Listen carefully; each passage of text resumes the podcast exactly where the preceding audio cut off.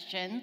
I know it's been such a blessing for me to uh, really think about this topic of gratitude and meditate on this and try to apply these truths more to my life. Um, I don't know about you, but if you've bought a product recently, I know I've noticed that they don't seem to come with instruction manuals anymore. Uh, sometimes you'll get a little packet and you'll think, oh, look at this nice, thick instruction manual. And all it is is like 32 or 64 languages that says, like, enjoy your product. and it's like, I know, but how do I use it? I just got a, a, light up mirror from Costco recently, and I enjoy it, but the base turned bright red and it stopped working. So I realized I needed to recharge it, but there were no instructions.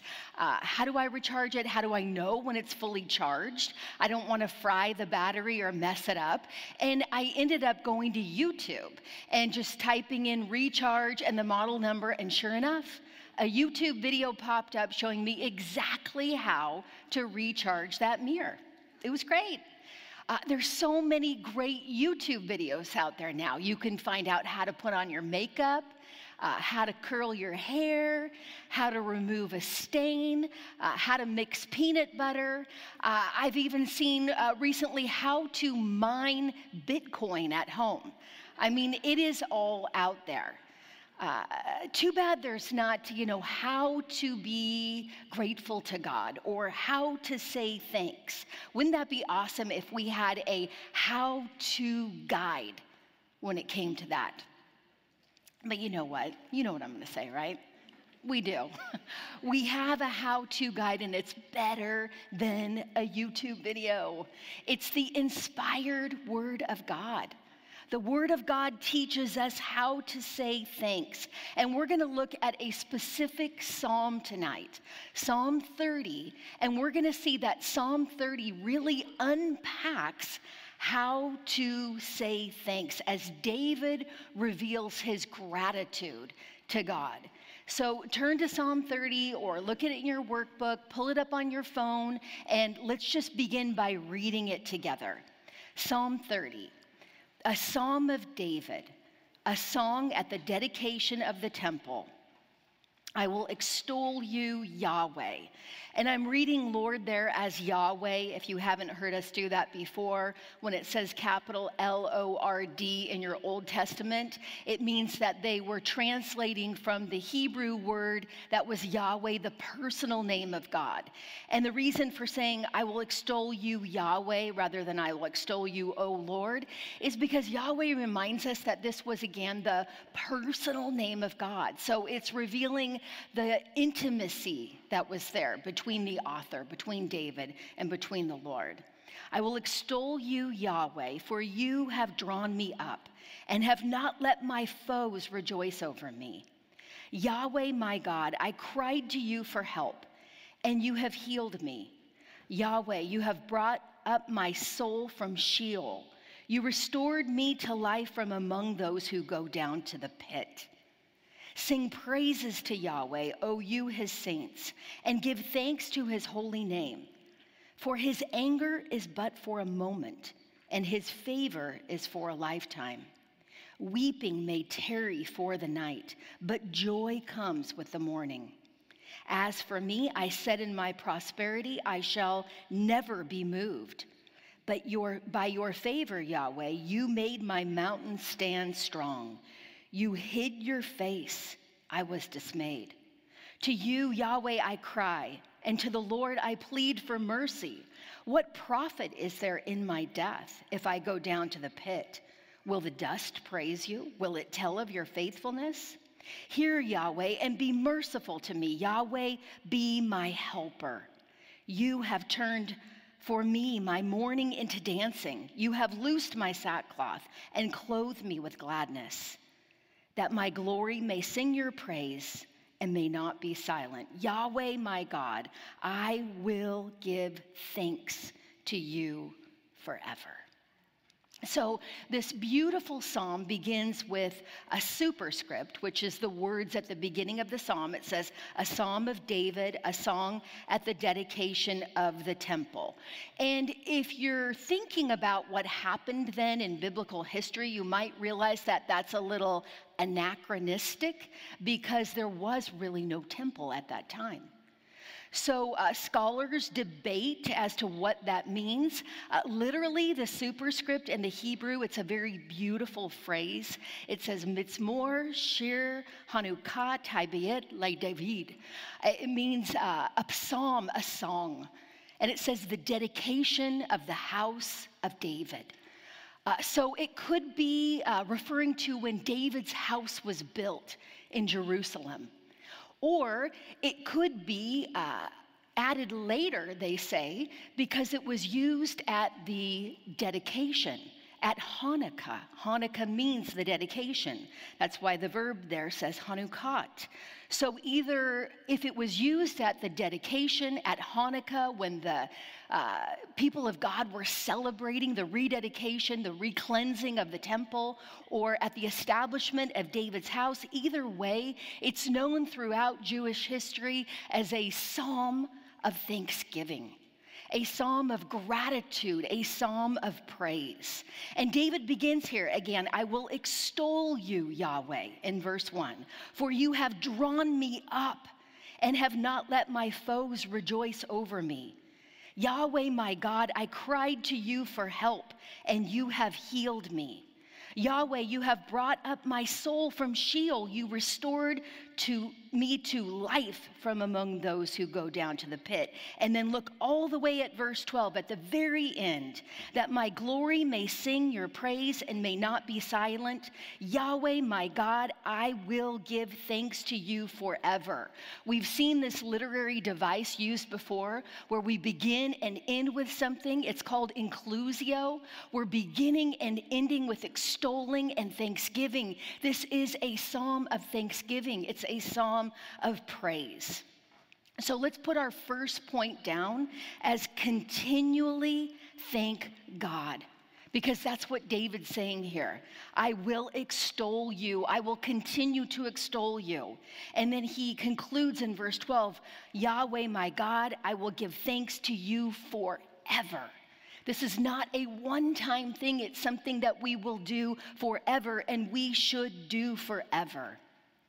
Uh, this word here, to extol, it means to lift up, uh, scholars have said it's like taking a baby. If you were uh, in the ocean, let's say, and the tide is coming up, and you're taking the baby and you're lifting it up above the water so that the water doesn't hit it. You're lifting that child up, you're extolling it above the water. And that's what David's doing here. He's extolling the Lord, he's lifting him up because of what God has done in his life.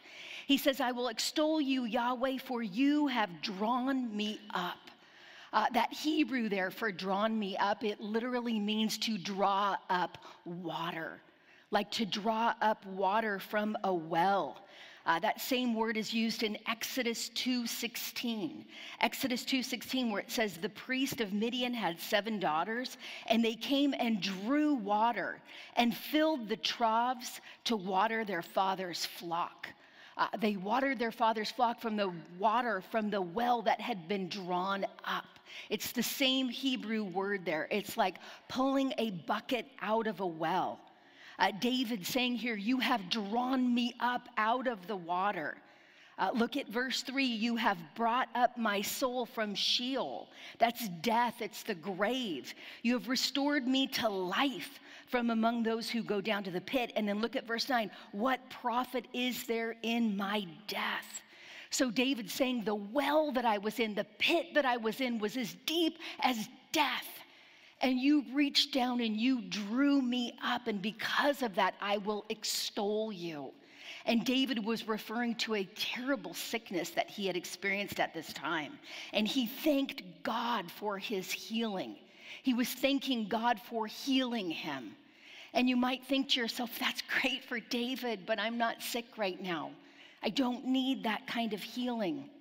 And as we've seen uh, this morning and even last night, we are sick, right? Spiritually, apart from Christ, we are sick. That's what Jesus teaches, that's what Jesus taught. In Matthew 9, verses 10 through 13, for example, uh, Jesus was in the house of some, uh, some people. He was celebrating, uh, and he was with men and women, men and women. It says in Matthew 9 10, Jesus reclined at table in the house. Behold, many tax collectors and sinners came and were reclining with Jesus and his disciples. And the Pharisees, they saw this and they said to his disciples, Why does your teacher eat with tax collectors and sinners? But when he heard it, he said, Those who are well have no need of a physician, but those who are sick those who are sick. Go and learn what this means. I desire mercy and not sacrifice, for I came to call the, not the righteous, but sinners. Jesus came to call sinners those who are sick. We realize that we're spiritually sick, like David was sick, and we need to be drawn up. We need to be drawn up by God. Uh, we saw this morning in Carlin's teaching that we were so sick that we were actually dead, right? Remember, we looked at Ephesians 2 1. It said that we were dead in our sins and transgressions. That's how sick we were before I came, we came to Christ. But just as David was lifted up out of that well, out of that pit of desperate sickness by God Himself, we too have been lifted up out of that well, out of that that pit of desperation and death because of our spiritual sickness. Uh, listen to what Jesus said in John 6 41 through 44. John 6, 41 through 44. The Jews were complaining about him. It says, The Jews grumbled about him because he said, I am the bread that came down from heaven. That's a pretty big statement, right? I am the bread that came from heaven. They realized that he was making himself equal with God, saying that you cannot survive without me. And they said, Is not this Jesus, the son of Joseph, whose father and mother we know? How does he now say, I have come down from heaven? And Jesus answered them, Do not grumble among yourselves. And then he said this very important statement in John 6 44. No one can come to me unless the Father who sent me draws him. That same word, like drawing that water out of a well. God has to draw us to himself, and I will raise him up on that last day. And that's such an interesting way that Jesus described it because it's the same thing that David's saying here in Psalm 30. God doesn't, you know, look down at us like water in a well and say, Oh, please come up. Please come up, water. I would love for you to fill my bucket. No, the bucket goes down into the well and the bucket is filled with water and it's drawn up. And that's what God does for us, right? That's what he did for David, and that's what Jesus said he does for us. No one can come to me unless the Father who sent me draws him. We were spiritually sick. We were dead in our transgressions, and God reached down into that well, into that pit, and He drew us up. And because of that, we extol him. And it's such a beautiful picture David paints here. He's saying, You reached down, your movement went down to pull me up, and because of that, I will lift you up. And that's what we're called to do to continually give thanks to God because of what he has done for us. David expressed this great gratitude. You know, the word gratitude is only used one time in the ESV. Uh, it's only translated one time in English as gratitude. Uh, it's actually spoken by a non Christian uh, who was the spokesman for the high priest who was speaking to a Roman official, and he was basically. Um, kind of talking to him before he brought Paul before him, and he said, Our nation, in every way, you have helped us, and we are grateful for your uh, help. He said, We accept this with all gratitude. That's the only time we see gratitude in the ESV in the Old and the New Testament, and that's in Acts 24 2 and 3. But you know, it's the same word we're looking at. It's the Eucharistia, the Eucharisto, the verbal form. It's the exact same word. It's translated there as gratitude. We see it as translated as thanksgiving as a noun or to give thanks as a verb. The same word. So when we see gratitude, it's really thanksgiving or giving of thanks. It's a synonym for all three. Again, we saw last night that it's the uh, appreciation for benefits or blessings that we receive. And we receive benefits and blessings from God, and we are to continually, regularly express gratitude for, to Him. Look again at verse 3 of Psalm 30 Yahweh you have brought up my soul from Sheol. You restored me to life from among those who go down to the pit. What a beautiful picture for us, right? That dragging, as Jesus said, He drew us up from among those who were on their way to death. God sovereignly chose to pull us up. How amazing is that? And we are to regularly, to continually, to forever extol and give him thanks for that. And not only did he drag us up, did he save us, but he is the one that keeps us saved. He is the one that keeps us saved. Uh, Jesus said in John 10 27 and 29, Jesus said, My sheep hear my voice and I know them and they follow me. He said, I give them eternal life and they will never perish. And no one will snatch them out of my hand. So Jesus is saying that he has us in his hand and no one can snatch us out. And then he adds, My Father, who has given them to me, is greater than all and no one is able to snatch them out of the Father's hand. So Jesus is saying not only are we held in his hand, but God's hand is over that. It's a double hand clasp. We're being held by Jesus Christ himself and by the Father, and no one is to snatch us. If we are in Christ, He not only pulls us out and saves us, but He keeps us saved. And for that, we must thank Him continually, regularly, constantly, just like David did.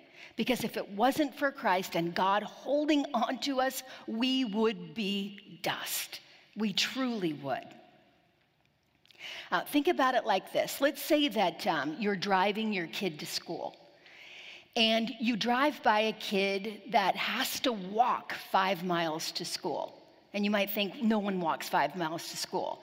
They do. I used to drive my kids over 20 miles to school, and that's a whole different story. But literally, let's just say that there's a kid that has to walk five miles to school, and your kid in the car says, hey, let's, let's give her a ride. And so you decide that you're going to give her a ride. And she gets in the car with you, and you say, You know what? We're going this way every day. We'll pick you up and give you a ride every day. When you drop her off, what do you expect her to say? Thanks, right? Thanks for the ride. You gave her a ride. You showed her kindness. You did that for her so that she wouldn't have to walk. Uh, if you gave her a ride for the next seven days, 30 days, you would expect her to say thanks every day when she gets out of the car, right? You wouldn't have her never saying thank you again and saying, I thanked you the first day you picked me up. that would be ungrateful, right? In the same way, we are to continually give thanks. Lamentations 3 22 and 23 says, The steadfast love of the Lord never ceases his mercies never come to an end, they are new every morning. Great is your faithfulness. Every single day we have reason to thank God. That was Lamentations 3 22 and 23. Every single day we should be thanking God. And we need to uh, choose to do this. We need to actually like assign times or tasks in our life when we will thank God. Uh, one thing that I'm sure most of us do is we thank God before we eat, right? I mean, before we have a meal, we see that Jesus did that in the Gospels. We see that Paul did that, giving thanks to God before eating food. That's a good time to stop and thanks, thank God. Uh, we can thank God when we pray. We should begin our prayers uh, when we pray with thanks to God. God, I thank you for hearing me.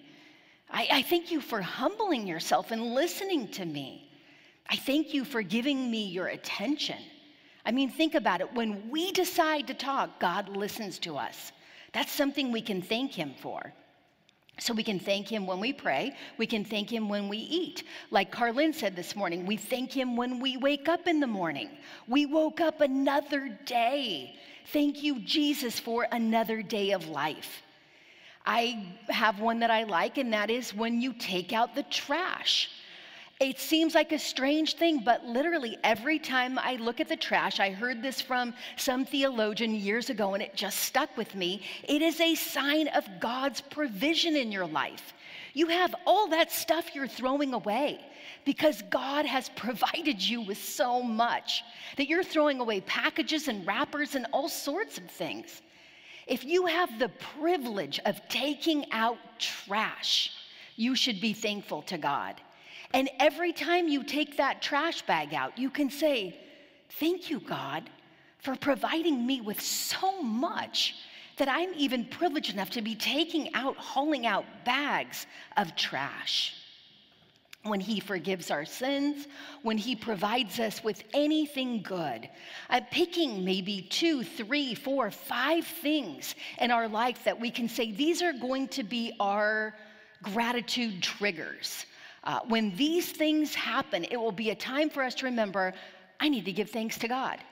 When I wake up, when I eat, when I pray, when I take out the trash, when He forgives me of my sins, whatever it is, be creative.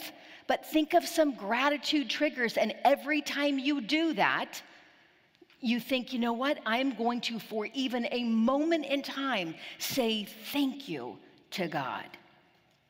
Some people like to journal. They like to write down uh, all the great things that God has done, putting thanks in a journal. So, stopping to read through those entries and then continue to write things in the journal that we can be thankful for, rather than just taking His mercy for granted. But you know, gratitude, as we'll see, goes far deeper than just our words, than just saying thanks to God it really uh, involves our entire being. It involves who we are, our entire person. And we'll see that as we continue through this beautiful psalm. Uh, let's look at verses four and five. David goes on Sing praises to Yahweh, O you his saints, and give thanks to his holy name. For his anger is but for a moment and his favor is for a lifetime. Weeping may tarry for the night, but joy comes with the morning. Uh, the second point here is that we need to not only continually thank God, but we need to obediently thank God. And we'll unpackage that for a second. This is a very familiar phrase this weeping may tarry for the night, but joy comes with the morning. You see it on pillows, you see it on cards, uh, you see it used in many places, but sometimes we miss the context of what David is actually saying here. Uh, you can see that he calls others to praise God with him in verse 4. Sing praises to Yahweh, O you, his saints. He's saying you've been recipients of the great salvation of God as well. So sing praises to him. And then he says, You've been recipients of his mercy. He highlights these incredible contrasts in this passage. Uh, let's look at the contrasts here. He says, there's anger. His anger is but for a moment in verse 5, and his favor is for a lifetime. So, this contrast between anger and favor. Uh, we've got weeping and joy in verse 5. Again, this contrast the weeping and the joy. The night and the morning in verse 5. It may tarry for the night, but joy comes in the morning. And then a moment. Uh, his anger is but for a moment, and his favor is for a lifetime. So, another contrast between the moment and the lifetime. And David is giving us this incredible picture again here, uh, like he did in verses one through three. He's saying that, you know, God is angry with our sin, but his favor is the response that he gives to our repentance. When we choose to be obedient, he showers us in his favor. The weeping, the night, uh, the anger, it doesn't need to be permanent. When David rebelled and sinned against God and uh, did things his way, there was anger, there was weeping, and there was night. But when he repented, when he obeyed God, the night was over.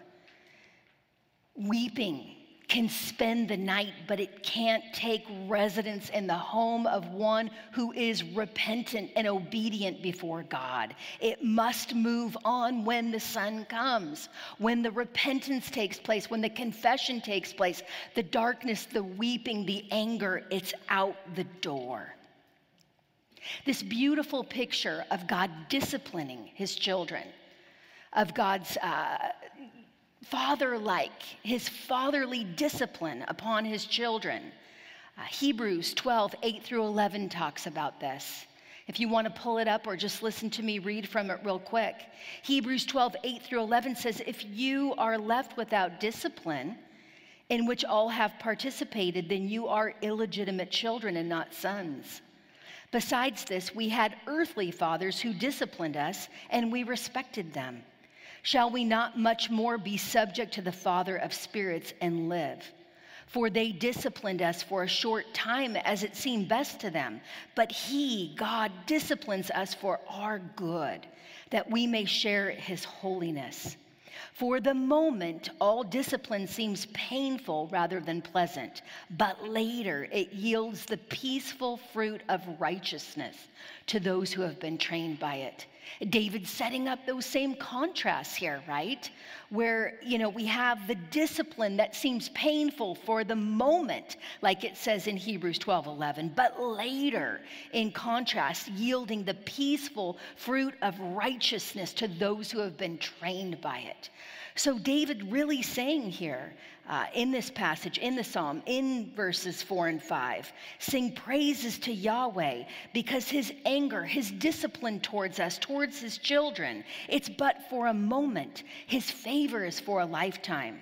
Uh, the weeping, the darkness may tarry for the night as we're disobedient, but joy comes with the morning. As we repent, God's joy is restored to us. He's faithful to us. He desires us to be obedient to Him.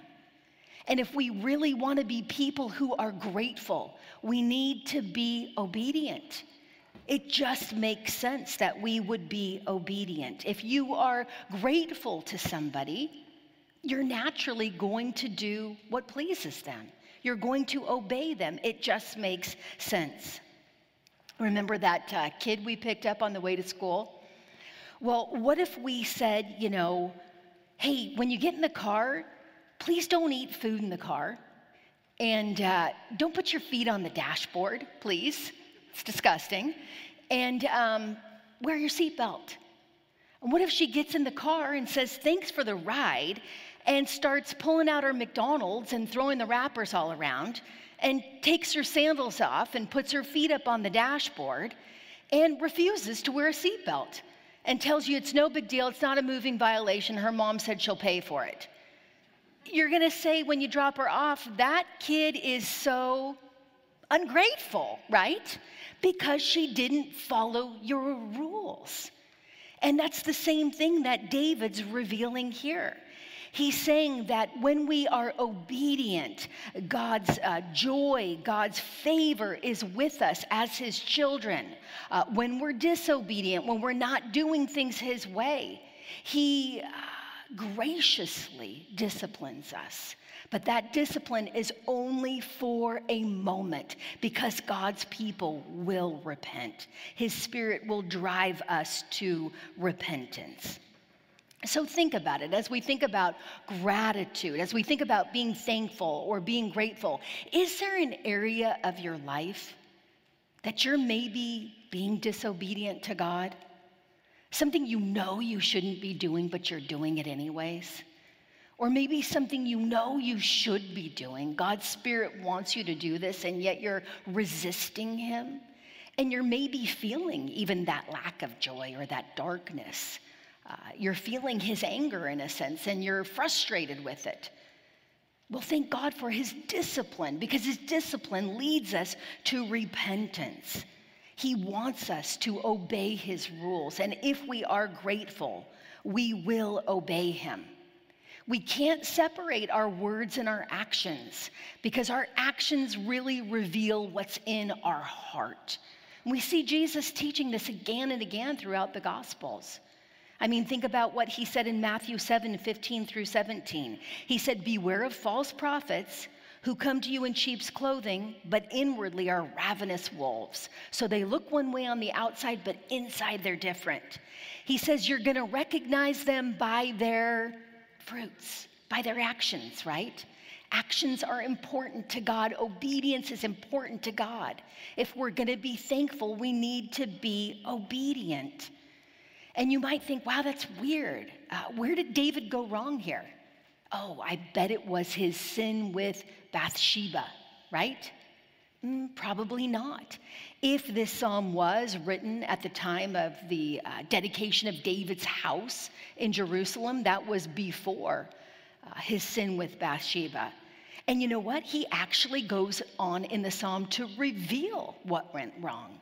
Uh, look at verses six and seven of Psalm 30. He reveals where he went off course. He says, As for me, I said in my prosperity, I shall never be moved. By your favor, Yahweh, you made my mountain stand strong. You hid your face. I was dismayed. Uh, David saying here, in his health and in his prosperity, he became arrogant. He became proud. He forgot his dependence upon the Lord. He became self confident. Uh, he acted as if his great achievements were his own. And God, out of love for him, he disciplined him. And the text says he hid his face. God hid his face from him. He humbled him to get him from self confidence back to God confidence. That's how much God loved him. And that's how much God loves us. When we forget our dependence upon God, when we try to stand strong on our own achievements and our own ability to do things, God is so gracious to us. He will humble us like he humbled David and get us to the point where we are drug from self confidence to God confidence. So the third point here is humbly thank God. It's not just continually verbally thanking God or even our obedience, but we need to be humble. We need to be dependent upon the Lord. Uh, listen to this great passage in Deuteronomy 8 1 through 18. I'm going to read this Deuteronomy 8, I'm sorry, 11 through 18. 11 through 18. Uh, the instructions going out to God's people. Take care lest you forget Yahweh your God. Okay, you can forget Yahweh your God by not keeping his commandments and his rules and his statutes, which I command you today, lest when you have eaten, and are full, and have built good houses, and live in them. And when your herds and flocks multiply, and your silver and gold is multiplied, and all that you have is multiplied, so everything's going really good for you. Verse 14, then your heart be lifted up, and you forget Yahweh your God who brought you out of the land of Egypt, out of the house of slavery, for us out of our bondage to sin, right? Who led you through the great and terrifying wilderness with its fiery serpents and scorpions and thirsty ground where there was no water, who brought your water, who brought you water out of the flinty rock, who fed you in the wilderness with manna that your fathers did not know, that he might humble and test you to do you good in the end. Beware lest you say in your heart, My power and the might of my hand have gotten me this wealth. You shall remember Yahweh your God, for it is He who gives you power to get wealth, that he may confirm his covenant that he swore to your fathers as it is this day. You see, our prosperity, the good things that come in our life, can cause us to forget our dependence upon the Lord and can trigger a foolish and a mistaken pride, as they did here with David. Remember our girl we're giving rides to, right? Well, let's say that we give her so many rides that she forgets that it's a great gift and she expects the rides. And not only does she expect them, but she starts telling people, hey, I'll give you a ride, forgetting that she's not even driving the car, it's not even her car. And we go to pick her up one day, and there's a dozen kids with her that she said, I'll give you a ride to all of them. And they all just pile into your car without even asking you for a ride. You would think, how ungrateful, right? And rightfully so. That would be wrong for her to, without even asking you, tell these kids that you don't know that she will give them a ride because she's not giving them anything, right? You are. And that's the same thing going on here. We need to humbly remember. We need to humbly thank God. We need to be humble and dependent upon Him. And as we do that, as we do that, it's important that we remember uh, as we're humbly thanking God and depending upon God, that God provides for us often through other people. Uh, that's something that we just can't forget. As we're being humble here, as we're not being prideful, as we're not being arrogant as David was, uh, we need to remember that God supplies our needs through other people. We see that in 2 Corinthians 7 5 through 7, where Paul is talking there, the great apostle Paul, so humble. Uh, all of Second Corinthians, you see the humility of Paul, this incredible man. Uh, they say that really was the one that caused the gospel to spread throughout the world. And you see him in Second Corinthians 7, verse 5. He says, When we came into Macedonia, our bodies had no rest. We were afflicted at every turn, fighting without and fear within. I mean, he was having a terrible time. And he says, But God, who comforts the downcast, comfort us by the coming of Titus. So God comforted him, God provided for him by bringing Titus, by sending Titus. And not only by his coming, but also by the comfort with which he was comforted by you, as he told us of your longing, your mourning, your zeal for me, so that I rejoice still more. So, this great apostle Paul is not too proud to confess that he was dependent upon Titus and that God sending Titus there brought him great joy. And you know what else brought him great joy? The words of the church there. He says, Your words encouraged me. So he was uh, glad to say that God used all of these people to help him, to assist him.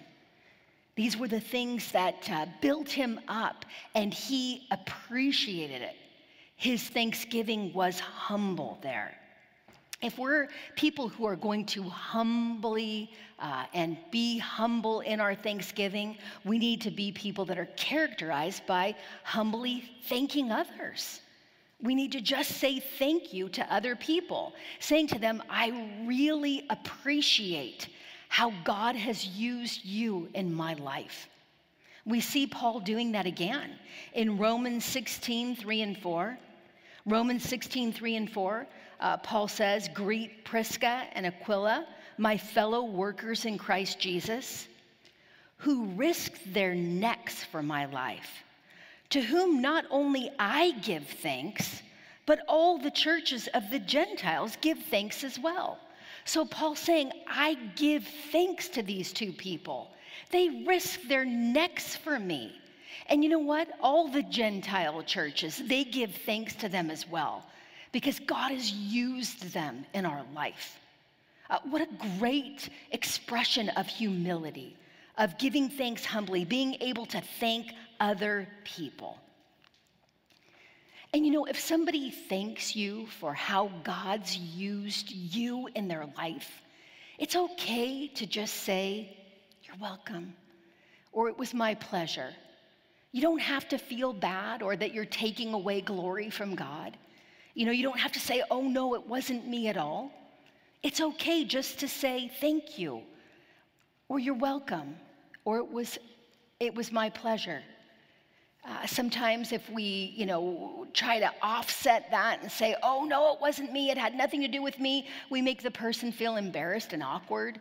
Uh, they feel like we're trying to school them, and you know, then they feel embarrassed and they don't want to say thank you to anybody anymore. It's okay.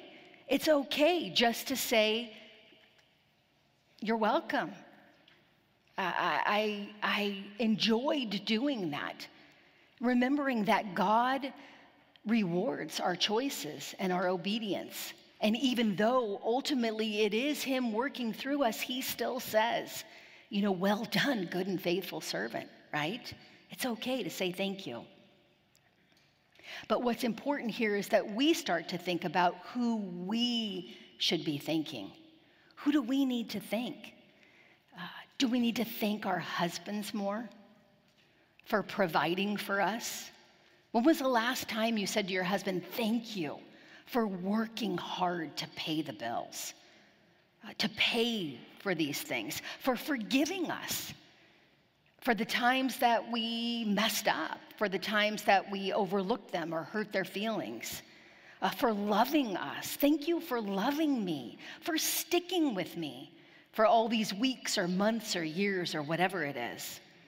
Uh, to our parents, saying thank you to our parents for taking care of us, for sacrificing so much for us, uh, for supporting us, for loving us and believing in us.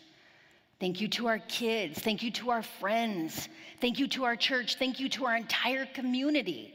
I mean, I bet if we all sat down and brainstormed together tonight in some gigantic think tank, we could come up with a multitude of things to thank a plethora of people for, right?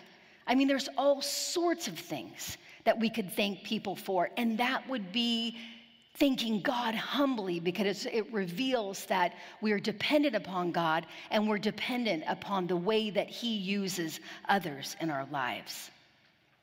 So let's do that. Let's take a little time just to brainstorm before we go back. How can I be more thankful towards others? How can I express that gratitude towards others? Knowing that when I'm grateful to others, ultimately, I am grateful to God. Think about our girl we're giving a ride to, right? Uh, okay, remember, our daughter was the one that said we should pick her up. So we find out that when she gets to school with our daughter, she ignores our daughter. She's rude to her. She wants nothing to do with our kid, but she'll get back in the car for a ride. Well, if she's rude to our daughter and ignores her, we're not going to want her in the car anymore, right? Uh, we're going to expect her to be grateful to us and to our daughter as well. Because when she's grateful to our daughter, it's like she's being grateful to us. And when we show gratitude to God's kids, it's like we're showing gratitude to God as well. And we see Jesus taught about this in Matthew 25, verses 35 through 40. We see this principle expressed. Jesus said, I was hungry and you gave me food. I was thirsty and you gave me drink. I was a stranger and you welcomed me. I was naked and you clothed me. I was sick and you visited me. I was in prison and you came to me. And the righteous say, Lord, when did we see you hungry and feed you and thirsty and give you a drink? When did we see you a stranger and welcome you and naked and clothe you? When did we see you sick or in prison and visit you? And remember what Jesus said. The king will answer them Truly, I say to you, as you did it to one of the least of my brothers, you did it to me. When we say thank you to somebody else, we're expressing our gratitude to that person and for how God has used that person. When we see others, we need to see Jesus. When we think about others, we need to think about Jesus. That's what he's saying here. If somebody sends you a present, a gift, please send them a thank you note. Uh, if somebody communicates information to you in an email or a text, please respond to them and say, I got your message, thank you. Don't ignore them. Would you ignore Jesus? Of course not, right? Then why do we ignore one another? Why don't we express that common gratitude towards one another? We need to begin to learn to treat others the way that we would treat Jesus. That's a biblical principle. Well, we'll see that David adds even more in the psalm. 8, 9, and 10 become very interesting here. David says, To you, Yahweh, I cry, and to the Lord I plead for mercy. Then he says, What profit is there in my death if I go down to the pit? Will the dust praise you? Will it tell of your faithfulness? Hear, Yahweh, and be merciful to me. Yahweh, be my helper. David's asking God a rhetorical question as he's sick there. Uh, as he's very sick, he says, God, I'm begging you for mercy, and let me ask you this question, God. Uh, if I die, Will the dust praise you? I mean, what profit will there be in my death? Uh, will who will tell of your faithfulness? Who will speak about you if I die? Implying the fact that David is continually sacrificing before the Lord. So that's our fourth point sacrificially thank God. Uh, these rhetorical questions again when, it's, when, da- when David says here, What profit is there in my death in verse 9? It's an interesting Hebrew word. It's a commercial word like, God, what do you have to gain by my death? If you take my life, I'll no longer praise you. I'll no longer be sacrificing before you. And he knows that God doesn't need him. We just saw that, right? We saw his dependence upon God, but he knows that God uses him. This beautiful balance. God doesn't need him, and yet God uses him, just like God uses other people in his life. we see that in the Gospels. We see that in the New Testament. We see that in the writings of Paul. Remember Paul in the first chapter of Philippians. Uh, Paul said in Philippians 1 22 through 25, revealing the struggle that he had. Uh, should, uh, should he surrender himself up to death? Should he pray that God would keep him alive? He says in verse 22 of Philippians 1 If I am to live in the flesh, that means fruitful labor for me. Yet which I shall choose, I cannot tell. I'm hard pressed between the two, whether to go or whether to stay. He says, My desire is to depart and be with Christ, for that is far better. But in verse 24, to remain in the flesh is more necessary on your account. Convinced of this, I know that I will remain and continue with you all for your progress and joy in the faith. Same thing here, same principle here. Uh, if my life is taken, I won't be able to invest into your life. I won't make a difference. I won't be sacrificing for the kingdom of God. God was using Paul, God used David, and God uses us too. If we're going to be thankful, we've got to be sacrificial in our thanksgiving. I mean, think about uh, what Paul said in 1 Corinthians 12 7. 1 Corinthians 12 7. To each is given the manifestation of the Spirit for the common good. That means every single one of us have God's Spirit so that we can make a difference in His church. So that we could say to God, What profit would there be in you taking my life right now? I'm making a difference in the church. It's a rhetorical question, yes, but it reveals a heart of sacrifice, a thankful heart that's sacrificing before the Lord. And then, so interesting, I love 1 Corinthians 12 22 because it says, the parts of the body that seem to be weaker are indispensable. What a beautiful concept there. God's saying, I need you. I need you to do your part. You're indispensable. That's how important you are to your church body. I mean, stop and think about that. If we're truly thankful to God, we're going to serve Him. When we realize that we have far more than we deserve, we're going to give to other people, right? Think about the girl we're giving the ride to. Let's say we go to get gas at the gas station, and she jumps out of the car and says, I'll pump the gas for you. That's the least I can do for the free rides that I'm getting every day. You're going to say, Wow, that is one appreciative kid. That is a grateful girl. I mean, doesn't it just make sense? If you're grateful, you're going to do something for others so that you would be missed if you weren't there. And that's what David's saying. I've been sacrificing to you, Lord. I've been grateful and I'm sacrificial in my thanksgiving. Uh, we might need to be a little more sacrificial in our gratitude. This might be something we need to consider. Uh, maybe we need to serve more. Maybe we need to invest more of our resources, of our time, or even our money to the church. I mean, it's a weird question, but could we say, like David, there'd be a gap if we were gone? I mean, I know that sounds weird, but that's what he's saying here. Would it make a difference if we were gone? Would people say, ah, oh, it's hard not having her here? She was so generous. She was so grateful. She was so kind. She invested so much into our body. We're going to miss her here. And if your answer is no, you might be tempted to blame that on other people. But I think if you're honest, you're going to find out that the problem's really you. Because we all are gifted with the ability and the call to be a part of our church community. That's what the Bible says. In fact, you are indispensable, you are needed.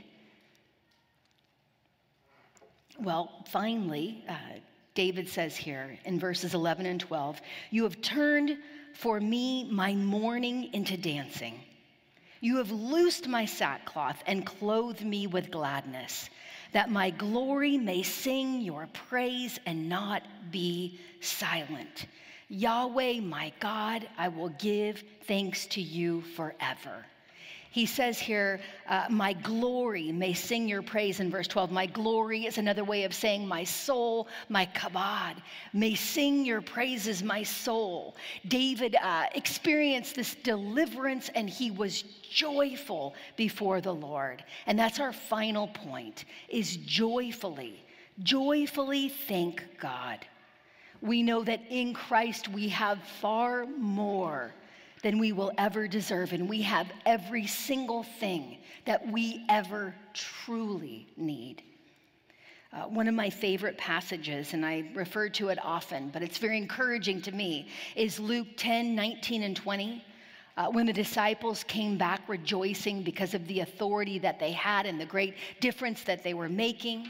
And Jesus says in Luke 10 19, Behold, I have given you authority to tread on serpents and scorpions and over all the power of the enemy, and nothing shall hurt you. I mean, I'm thinking you hear that and you're going to be like, wow, this is the best it can get.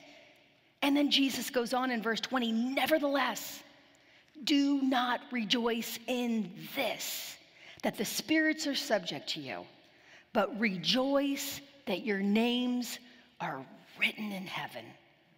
That is a cause for joy for every single Christian.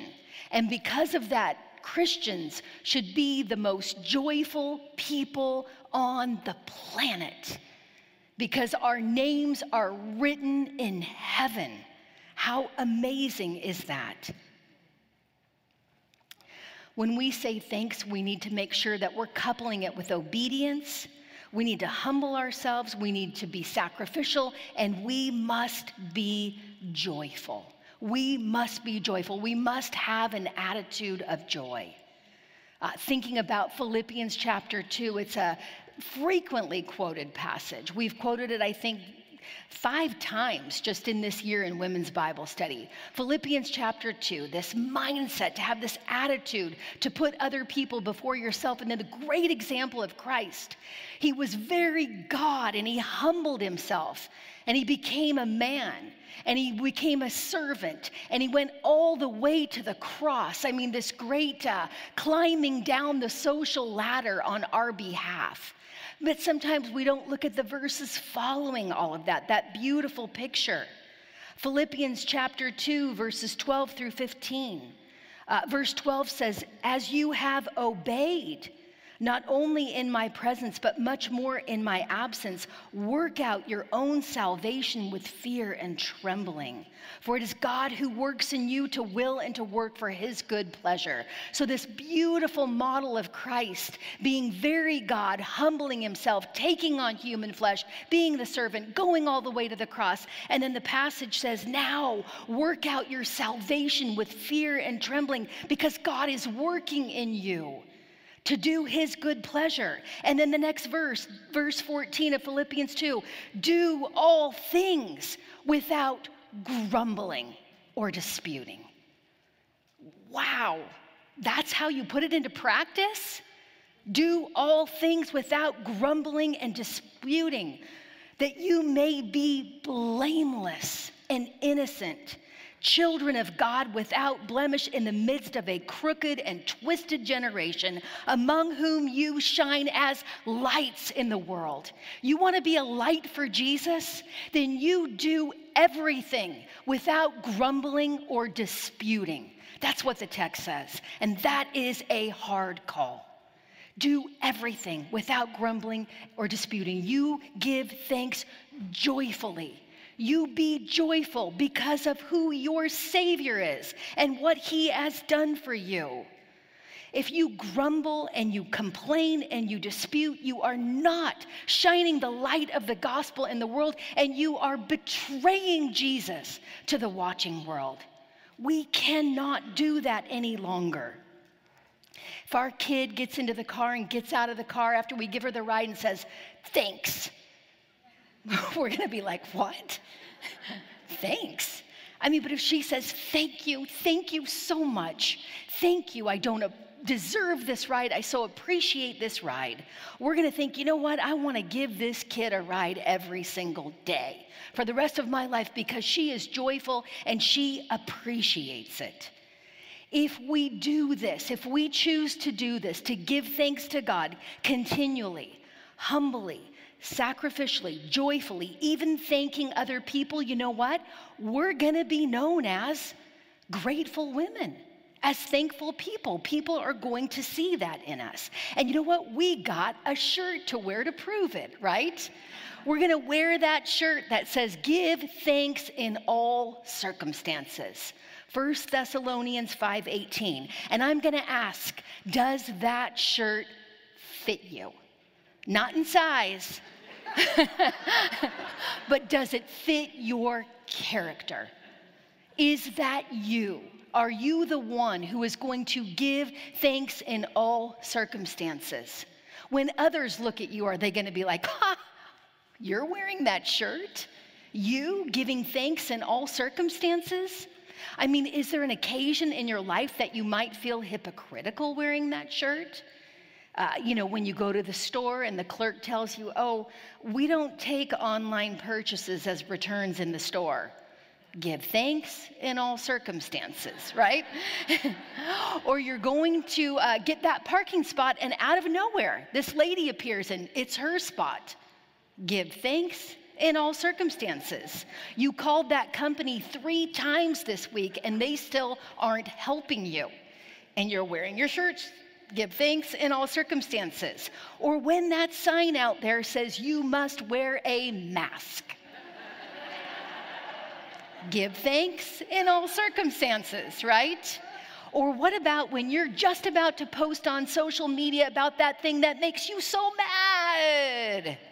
Give thanks in all circumstances, right?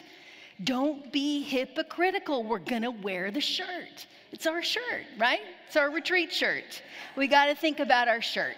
Give thanks in all circumstances. Because again, our gratitude, our gratitude really uh, displays the gospel to the watching world. And that's what we all want, right? We want others to see Jesus in us. And they will see Jesus in us to the degree that we display gratitude, not only in our words, but in our actions as well.